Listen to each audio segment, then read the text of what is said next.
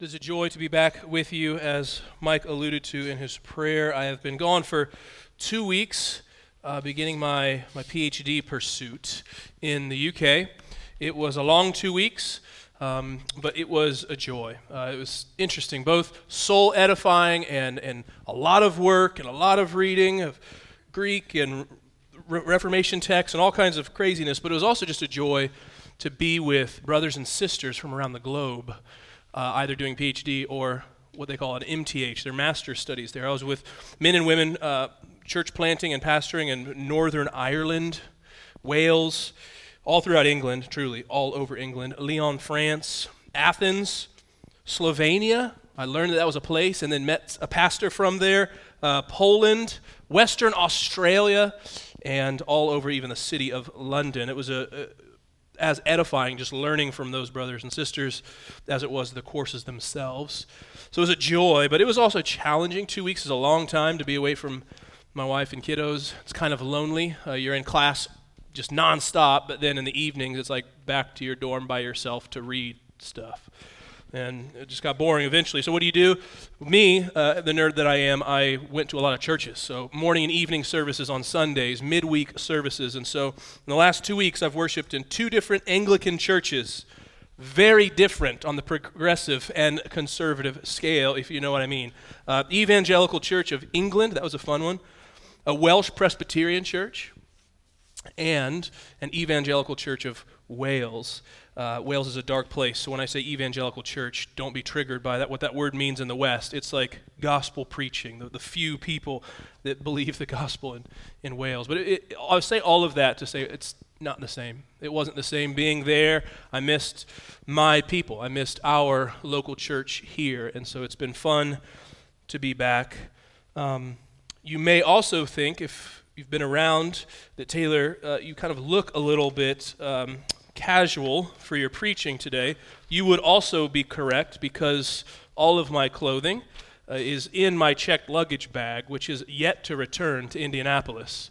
Um, so it is somewhere, I think, in Detroit, should be here by end of day today. Uh, I forgot to tell first service this. All of my sermon notes are also in that bag. Um, and so this is a lot of work um, throwing this together from memory. Um, just happens to be the most controversial passage in all of Scripture, probably. So it was a great time. I don't mean to throw anybody under the bus, but the airline happened to start with a D and end with ELTA. Um, so I'm a little upset with them still. so the kid, my kids were especially mad. I brought souvenirs, sweets. They call them sweets and souvenirs home, and I'm like, well, we waited at the little carousel for like 30 minutes before we started inquiring. And they're like, it's not here, never got here, never came. And so my kids are mad last night. I've traveled for 22 hours straight. It was a disaster, but still good to be home and be with, be with my, my family last night and to be with you this morning. So um, we are looking at Revelation chapter 20. Um, I'll say from the outset here, the vast majority of our time is going to be spent in the, the opening verses, verses 1 through 6, because that is the debated and, and challenging interpretively uh, section of Scripture. Revelation 20, verses 1 through 6, which is commonly called the millennium passage, the thousand years. When is this? What is it? What's going on? Um, so let's do this. Let me just read the entirety of Revelation 20 here from the outset, and then we'll, we'll jump in. So, as is our custom, could you stand for the reading of God's holy word from Revelation chapter 20?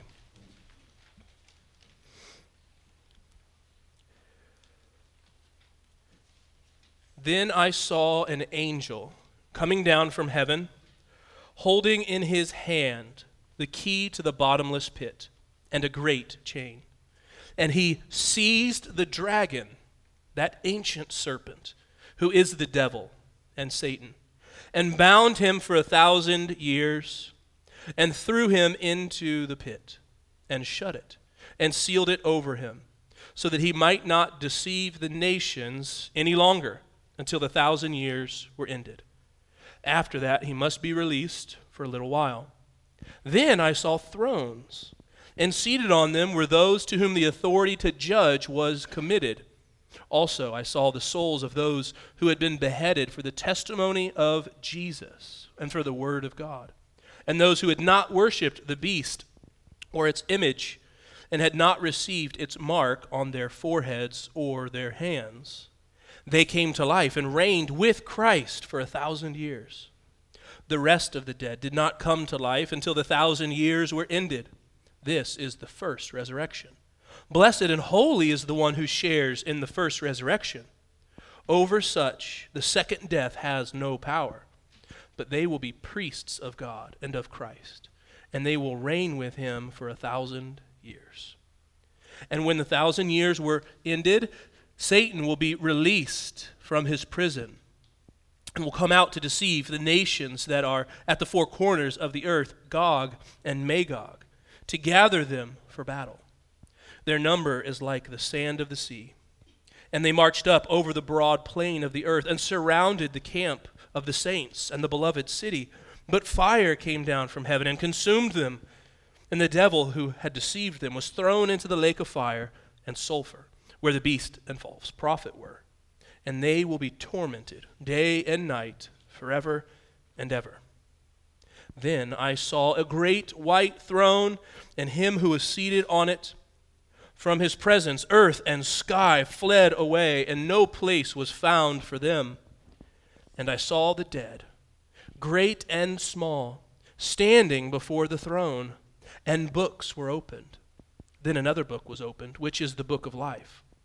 And the dead were judged by what was written in the books, according to what they had done. And the sea gave up the dead who were in it. Death and Hades gave up the dead who were in them and they were judged, each one of them, according to what they had done. Then death and Hades were thrown into the lake of fire. This is the second death, the lake of fire. And if anyone's name was not found written in the book of life, he was thrown into the lake of fire. This is the word of the Lord. You may be seated.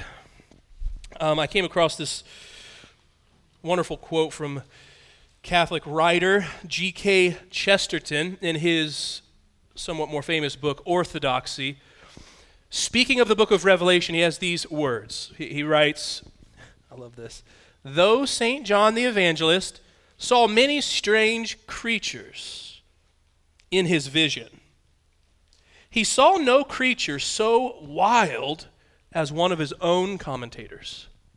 He's saying, there's all kinds of strange things in the book of Revelation strange monsters and creatures, and we have these visions of beasts with multiple heads. But the strangest things that you'll find are not the monsters in the book of Revelation. It's the interpreters and commentators who write about Revelation. Those are the strange creatures. And uh, this has been true, especially of, of other passages that are more symbolic, like beasts and heads and crowns and so many eyes, or even the lamb slain in heaven, looking as though it had been slain. All kinds of visual imagery. But our passage today is no exception. It is a controversial one. It has truly divided denominations on where you stand on this. There's an entire interpretive school. We have uh, alluded to it or spoken explicitly to a whole camp of Christianity known as, known as dispensationalism that interprets all of Scripture truly through these six verses. Makes sense of everything else that has come before because of this passage. And I'll say from the outset, and I'll try to say it again. The, this is what, what we'd call maybe a second or a third circle issue. This is a secondary, tertiary issue. Um, good men and women differ on these types of things, the details of the millennium. I have good brothers and sisters. I had professors that are going to disagree with what I say this morning. Um, but I think my view does the most justice to this text, and it aligns with the way this text has been interpreted throughout most of church history. Um, but nevertheless, all that to say, you could find some very strange creatures at a used bookstore if you went into the commentary section and looked up some things on Revelation.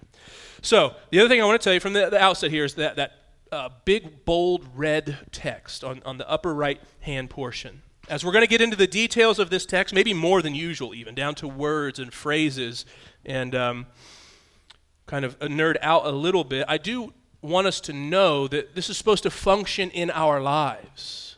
These sections of the book of Revelation are meant to do something, to cause us to worship, to grow us in our hope. And so, if I had to summarize this morning, it would be that because Christ's finished work has bound Satan and secured our future, Christians can live with assurance and fearlessness.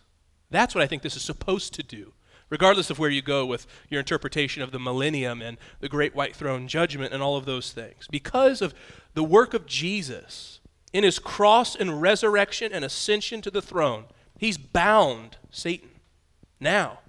And in so doing, he's secured our future. Because of all of this, we Christians today can live with assurance because our future is secure. And we can live lives that are marked by fearlessness, trust in the one who has defeated the enemy. That's what this is to do in us. Okay, as I mentioned, we're going to spend most of our time on these first six verses and then a, a few comments at the end of the chapter as we go to the table. So let's jump right in to the millennium question, verses 1 through 6. Now, these six verses contain two visions, actually. I don't know if you caught it as I was reading this. Look at verse 1 and then look at verse 4. Then I saw. Verse 4. Then I saw. Your translation might say, and I saw. Same word. It's just, it's all over the place in John. It is his literary technique to introduce a new vision. I'm going to tell you something. I saw this. It was wild. This happened and this happened. Okay. And then I saw another vision, and this happened, and that happened, and this happened. It's his way of marking out at the start of a new vision. That'll be important in just a moment because I don't think then I saw, in English, it can communicate sequential. I ran, and then I showered, and then I went to work. Boom, boom, boom, boom, boom. Um, that's not what John is doing here with, with this phrase. And so, we have the first vision, which is 1 through 3, verses 1 through 3, describe for us a detained dragon. And then, new vision, verses 4 through 6, picture for us what we might call triumphant saints or exalted saints, those who have died in Christ and they go be with Jesus in heaven. They, they go to Christ. And I'll play my cards here from the outset. I think both of these visions are describing right now. Since Jesus' work on the cross, his incarnation, which we celebrate at Christmas, and his work, Good Friday, the cross, and Easter Sunday that we celebrate, that was his work. Between that time and his second coming, which is yet future, we often call it the church age, is what we're looking at this morning the millennium, the thousand years, is the church age, the time between the two advents of Christ. And then verses 4 through 6 tell us what happens to those in Christ when we die. Our bodies go into the ground, but our souls, who we are, goes to Christ in what we think of as heaven. More on that in a few minutes. But this is common. We've seen it over and over again in John, where he describes events of human history, present events, and, and things that mark all of our lives, all of the church age, and then he'll wrap it up and say, and then I saw this, and he'll retell the same story from a different lens, a different angle. It is a common prophetic and apocalyptic literary technique called, you remember? Roger introduced it to us a number of weeks ago. Recapitulation. It would be like the movies, if you've ever seen a movie that like describes an event let's say it's a car crash uh, from the point of view of those who are driving it. And then it zooms out and retells the same thing from a construction worker nearby. And then the next scene tells the, the same events from a different person's perspective. That's recapitulation. And John has done it over and over and over again. And unfortunately, commentators see this and agree with what I'm saying, but then when they come to chapter 20, they're like, oh, oh now it's all now it's all consequential and ordered in history. So again, as a reminder before we get into this text and, and why I, I share with you what I think is going on here, this text has been used to argue about the millennium. When is it? You might have heard of phrases, real nerd theological phrases, premillennialism. pre the millennium. Christ returns pre the millennium, and then things happen. An earthly millennial reign on earth. It is yet future. Jesus on earth. We in our glorified bodies. Unbelievers not in glory. They're just in their regular bodies, and usually in the Middle East if you're in a dispensational circle. Um, I, I, I don't think we should get hung up on where we land in terms of the millennium because the text itself is going to give us internal markers as to how we are to think about this. The point being, as I mentioned in that red statement, the enemy has lost. Jesus has won. Brothers and sisters in Christ, you have won because you are in Christ. You cannot be defeated. You cannot be lost. You are untouchable because Christ has conquered. It doesn't always mean an easy life. It doesn't mean free of suffering. No, no, no. It means we're united to the one that won. So the first vision of verses 1 through 3, the detained dragon. This is the debate. Look at verse 1. Then I saw an angel coming down from heaven, holding in his hand the key to the bottom this pit and the great chain, and he seized the dragon, that ancient serpent who is the devil and Satan, and bound him for a thousand years. So, when does that happen? You may have recalled Roger preached last Sunday the concluding section of Revelation 19. It's this beautiful passage of Jesus' triumphant return, where he is pictured as being on a white horse and coming with the armies of heaven, the King of kings and the Lord of lords, who, who wipes away the false prophet and the beast. Um, so, does, does Jesus return in chapter 19 to the earth? And then this binding of Satan starts, some sort of thousand years on earth after his return. Or, as I'm going to argue, is this another way John is saying, okay, I've wrapped up that vision. Jesus has returned. He's crushed the enemy, thrown the false prophet and the beast into the lake of fire. He wins, he rules. Now, pause. Then I saw this other vision. Check this out. Angel came down, and, and then he's repicturing all of history through another lens. I think it's that. And I think there are some built in clues to help us interpret this. One, I don't think chapter 20 simply follows chapter 19 chronologically.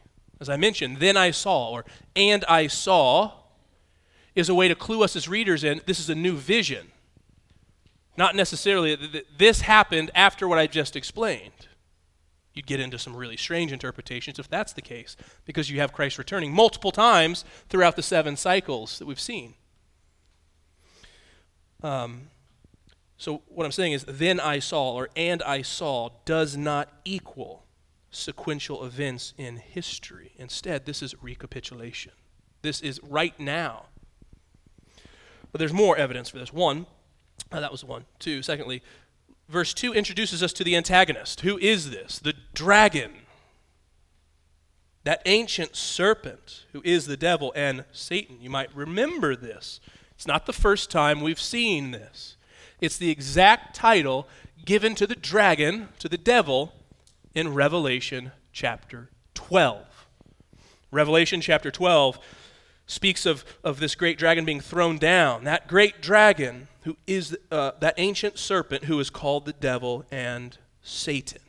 The same title. And what was Revelation 12 about? It was about the birth of Christ, it was about his incarnation and his defeat of the dragon. And the defeat of the dragon in Revelation 12 was that he can't accuse you anymore. The accusations against you because of your sin no longer stick because Jesus has atoned for you, died for you. And so the picture in Revelation 12 is the dragon being thrown down to the earth, defeated. You've lost but he's still enraged and works against us. Friends, Revelation 20 is saying the same thing, but using a different metaphor, a different image. Rather than cast down language, he's using binding language. Because of Jesus, the dragon, that ancient serpent, remember the one I've talked about throughout the book of Revelation, has been bound. He's been limited. He's been defeated because of Jesus' death as our substitute in his glorious resurrection and his ascension to the throne. Darkness is lost. Also, woven throughout this section is all kinds of symbolic language. First, the thousand years, right? The entire camps, again, uh, interpret this literally, and it's yet future. It's an earthly millennium, usually, like I said, somewhere in the Middle East. Uh, but again, if you've been reading Revelation, we haven't seen a literal number yet. Numbers in the book of Revelation are packed with symbolism and, and imagery. They mean something that's actually beyond the number itself. It's not like whatever's going on here cannot be 1,001 day or, or 999 days or, or whatever. It's, it's the thousand years, what is called the millennium, is a long, determined, complete period of time. It's a long and determined, complete period of time, the entire time between Jesus' two advents, Christmas and second coming.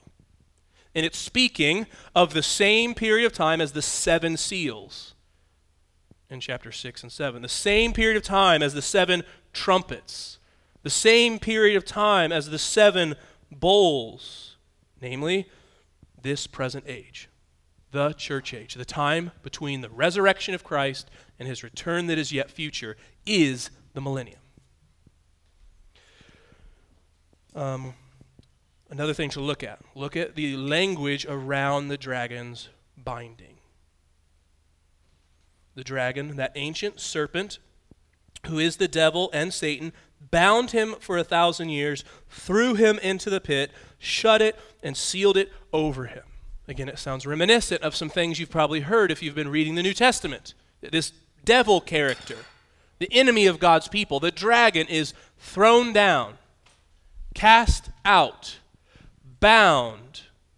You're like, man, all those sound familiar you would be a good Bible reader because we've this language is used of the devil all in connection with Jesus' work on the cross and in his resurrection.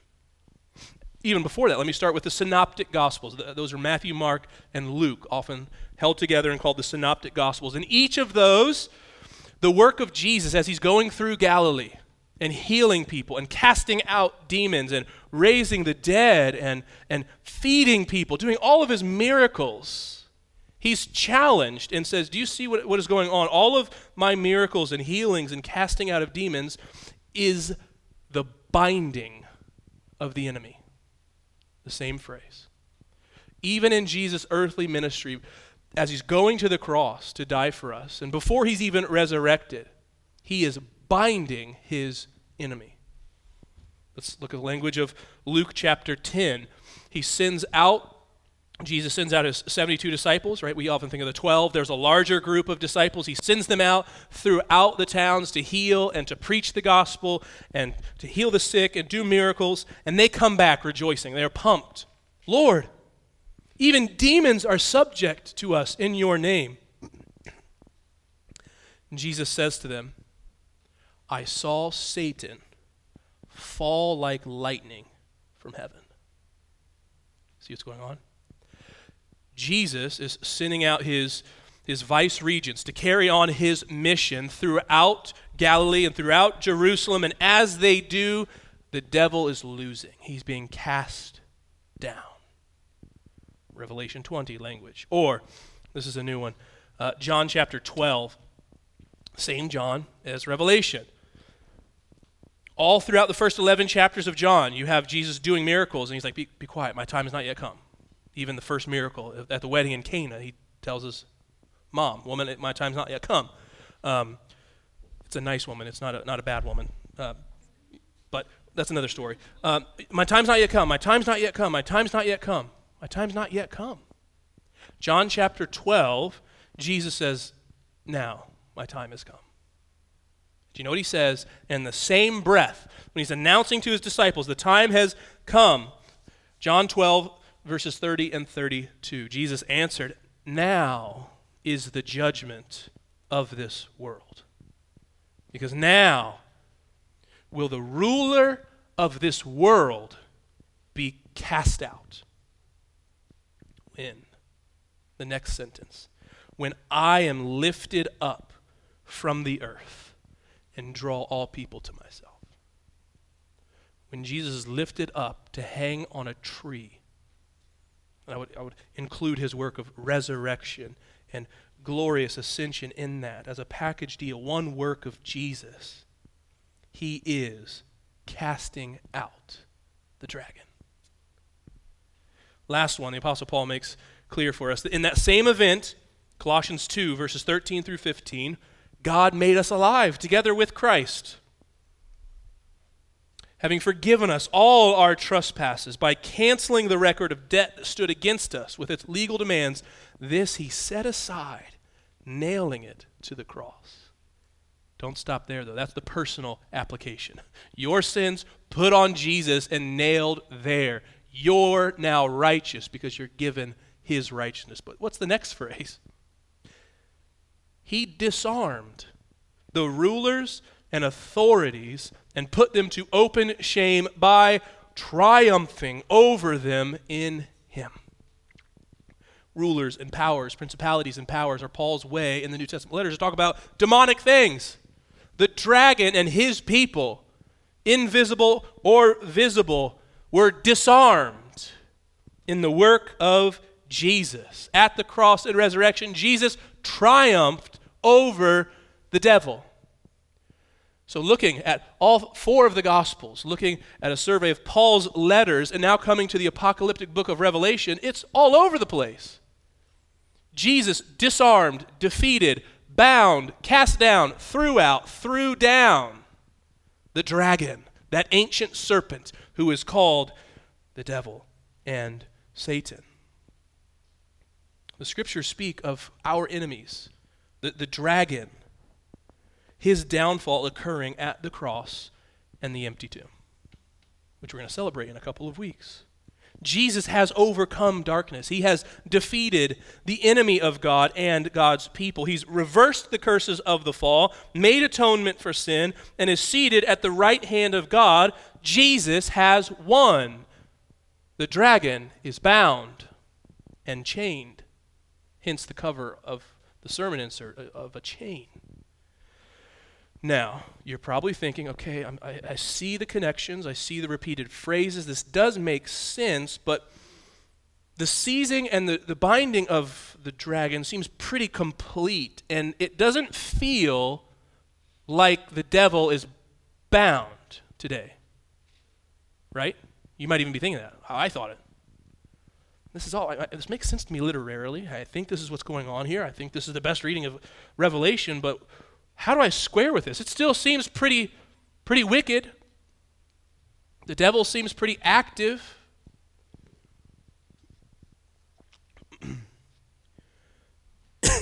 Look at verse 3. I would surmise that most of our problems with this are reading things into the binding that aren't there. We are told what the binding of Satan is in verse 3. What does it mean that he is bound? Verse 3. Thrown into the pit, shut it, sealed it over him. Purpose statement so that he might not deceive the nations any longer until the thousand years were ended. Read it again, real quick, while I cough and t- take a drink.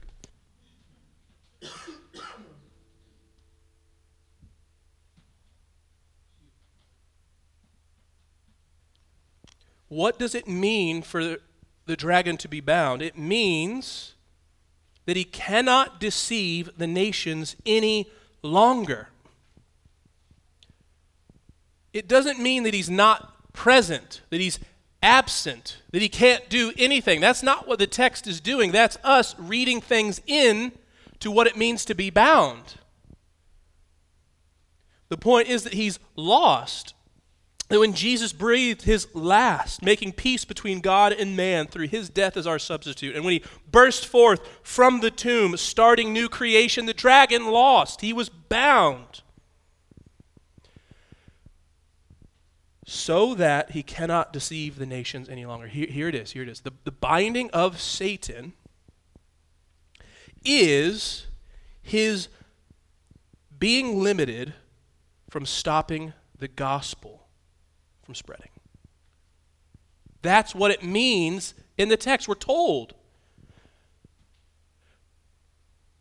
if we need proof, look at the person next to you. We are the nations. Salvation started with a Jewish Messiah, Jesus Christ, and his band of followers, and has taken over the globe. The nations are believing, have believed, and will believe. The devil is bound in that he can't stop the gospel from going forth like he could before Jesus. Before the coming of Jesus, there's a very small remnant we get the sense of, a very small remnant of, of believers in the Old Testament scriptures. Why? The devil, the dragon's not bound. He's the ruler of the world. Sub ruler. But you, you, get what I'm saying? That's the language that he's used, that is used of him. In Jesus, he is now limited in what he can do. The good news of Jesus is going to the four corners of the earth. And the dragon can't stop it. That's what it means that he is bound.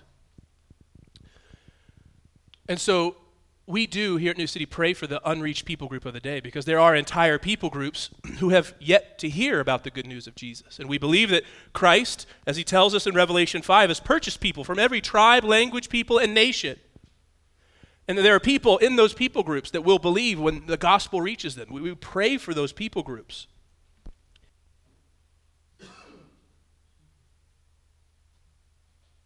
but don't let that give you the, the insight that the dragon's winning and the gospel's losing. Friends, there are more Christians today than there ever have been in human history.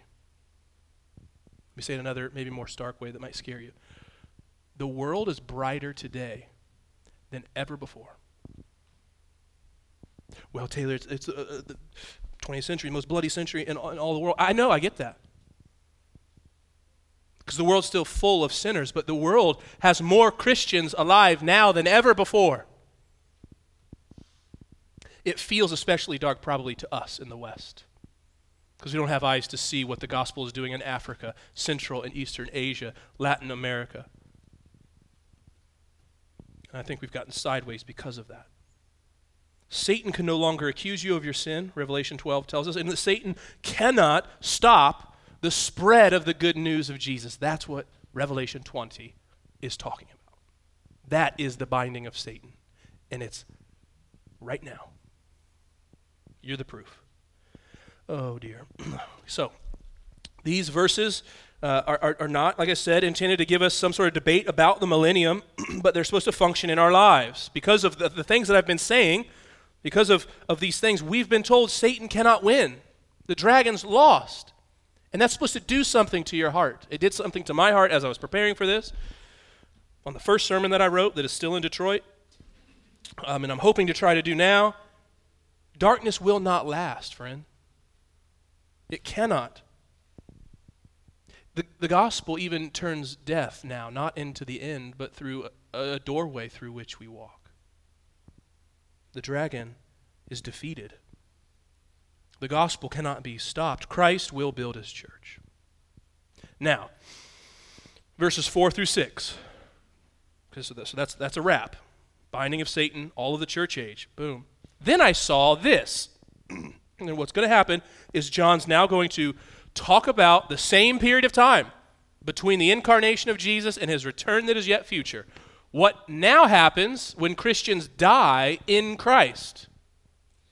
He's going to speak of it as the first resurrection or coming to life and reigning with Christ for a thousand years. This is a heaven scene, as we often think of heaven.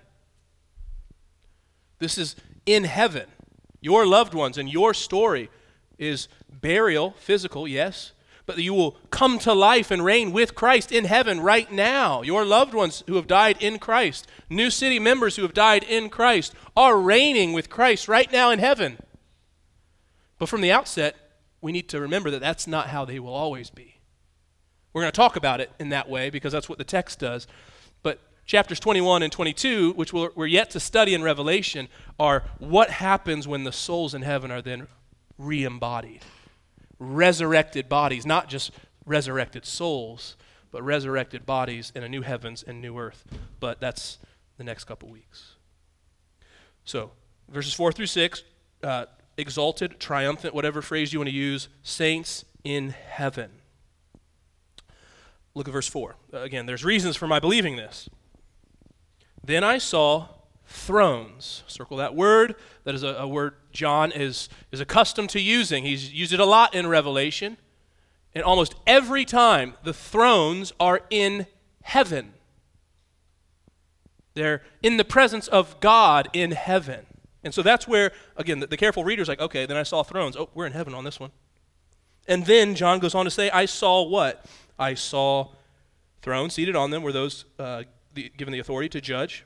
Also, I saw the souls of those who had been beheaded. He's seeing souls, thrones, heaven. What happens when Christians in Christ die? They reign with Christ in heaven. Eternity starting in heaven. Yes, it's not how they will be forever. We have a, a bodily resurrection and a new earth coming, but oh, it is a good thing. Uh, it speaks of martyrs, uh, uh, those being beheaded. I think that's an especially encouraging thing for first century Christians, being beheaded for, for Christ. But it's not just limited to martyrs. Like, only martyrs go to heaven, and the rest of us kind of soul sleep until the, millennium. No, because of verse 6. Blessed and holy is the one, it's those who share in the first resurrection. I think it's, it's all of those who die as Christians. Friends, we go to heaven. And then when Christ does return, we're with him on his horse when he comes back. New heavens, new earth. We get bodies and we live forever with no more tears, suffering, cancer, pain, loneliness any more. This is called the first resurrection. And it says, Over such the second death has no power. The second death is used again at the end of the chapter. It's where death and Hades go. It's called the lake of fire. This is, verse 14, the second death, the lake of fire. And if anyone's name was not found in the book of life, he or she thrown into the lake of fire. So, verse 5 is a, a, a, parenthetical statement. Some English translations even put it in parentheses. Like, don't get lost here. This is, this is talking about, oh, heaven, Christians go to heaven when they die, but just so you know, the rest of those, there's a, they they will experience the second death. Hold that thought. We're going to get there when we see the great white throne. My point being that the book of Revelation, John calls certain people earth dwellers. I wish the ESV said that. It's those of the earth. earth dwellers. It, it's those who have taken the mark of the beast, those who have given their allegiance to something, anything else other than Christ. They, like Demas, one of Paul's friends, they loved the world. It's these ones who will experience a second death the lake of fire. So, to review, verses 1 through 3 picture the binding of Satan that happened at the cross, resurrection, and ascension, and the focus is on earth. Now, the nations are in view. As the gospel spreads, the dragon can no longer deceive the nations. And then, boom, another vision, 4 through 6, is in heaven, picturing the present reign of Christians with Christ in heaven when they die. They're raised to spiritual life in Christ, in heaven, as they await their bodily resurrection that is yet future, and the focus is heaven. I'm out of breath. We good? I think that does the most justice to the internal evidence in the text itself, the rest of the canon of Scripture, and the historical way of understanding it. Meaning that I do not believe that this is speaking of a yet future earthly thousand years on earth after Christ returns, but before the great white throne judgment and before the resurrection. Okay? So, what time is it? Oh dear.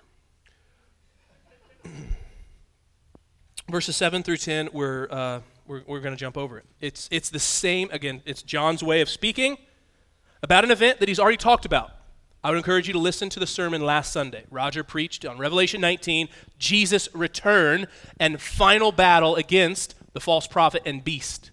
Those are the two that are, are in view there.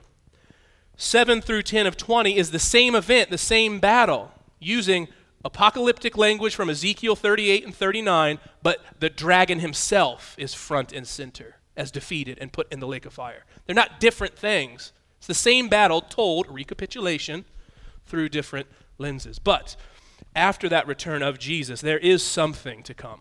And that's my third and final point where I'll take us to the table this morning. Verses 11 through 15. The great white throne judgment.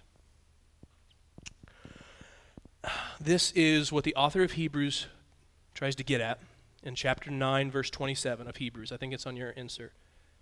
It is appointed for man to die once, and after that comes judgment. It's appointed for man, woman, to die once. After that comes the judgment. The point is that we are in the millennial period now. Christ will return, Revelation 19 and chapter 20, verses 7 through 10. Defeat the devil, the false prophet, and the beast, and death itself into the lake of fire, and judgment on all who have ever lived, believer and unbeliever alike, before the new heavens and the new earth. Judgment Day, we often call it. There's two books. Look at verse 12. I saw the dead, great and small. That's just Paul, uh, uh, John's way of saying everybody's there, great and small. The earth gave up those who were in them. Death and Hades gave up those who were within him. Everyone is there. Books were opened. Then another book was opened which is the book of life. And the dead, that's everyone, was judged by what was written in the books. Look at this. This is, causes, caused me to uh, be a little squeamish and maybe bothers you a little bit. According to what they had done. Judgment includes what we have done, said, not said, loved, not loved, actions, thoughts. Now, again, I, I want to disarm us a little bit here because you're thinking, whoa, whoa, whoa, is this like, are we, are we, saved by our works? You know, we are in a Protestant tradition, we are uh, in the vein of the reformers. We do not believe that we are justified, that is, made righteous, declared right with God because of our works. Our works do not contribute to being made right with God. But that doesn't mean, and here's our mistake, that doesn't mean that our works have nothing to do with our life. Our works, good, bad, ugly, our thoughts, good, bad, ugly, our affections for Christ, not for Christ, will be included and incorporated on Judgment Day.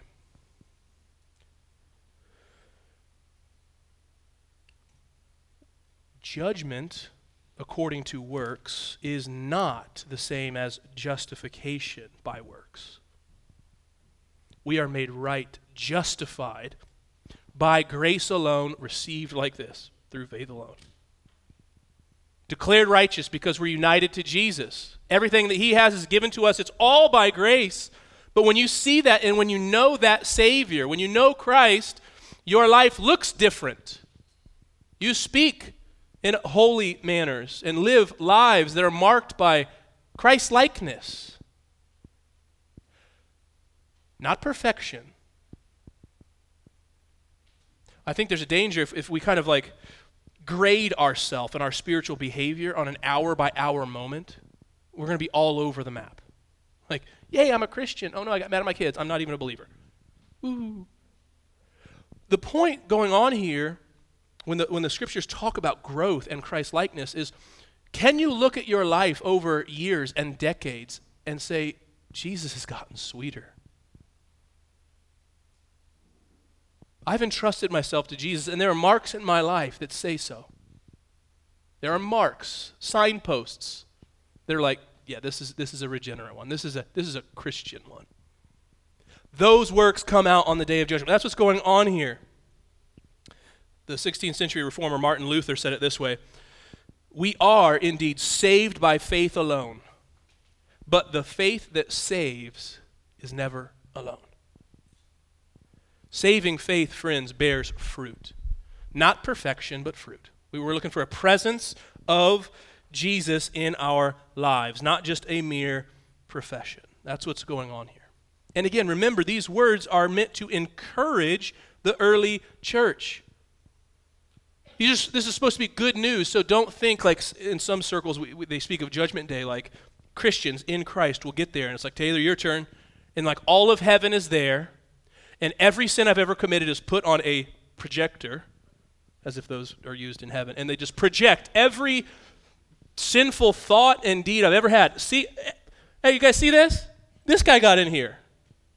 On this date, he said this, and he did that, and he spoke this way, and every sin showcased through heaven. I don't think that's what's going on. The point is that we we are all going to stand before God, and our works matter. Our works are evidence that we knew Jesus all along. That's all that's going on here. A quote from a professor at the seminary I went to. His name's Dustin Benge. I didn't share this with the first service. I'm almost done. He says there is a 0.0296% chance that your child will become a professional athlete. There is a 0.0086% chance that your child will become a famous celebrity. There is a 100% chance you and your child will stand before Jesus. What are you teaching them? I'll just leave it at that. There's another book, and this is going to lead us to the communion table. It's called the Book of Life.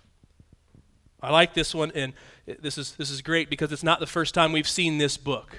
Revelation chapter 13, verse 8, we've got the beasts and all the chaos of, of those uh, glorious chapters. But then we're told, hey, there's a book, it's called the Book of Life of the Lamb who was slain. And everyone written in this book is eternally secure and will never go toward the beast but remain in Christ. Do you, see? Let me lay it this way.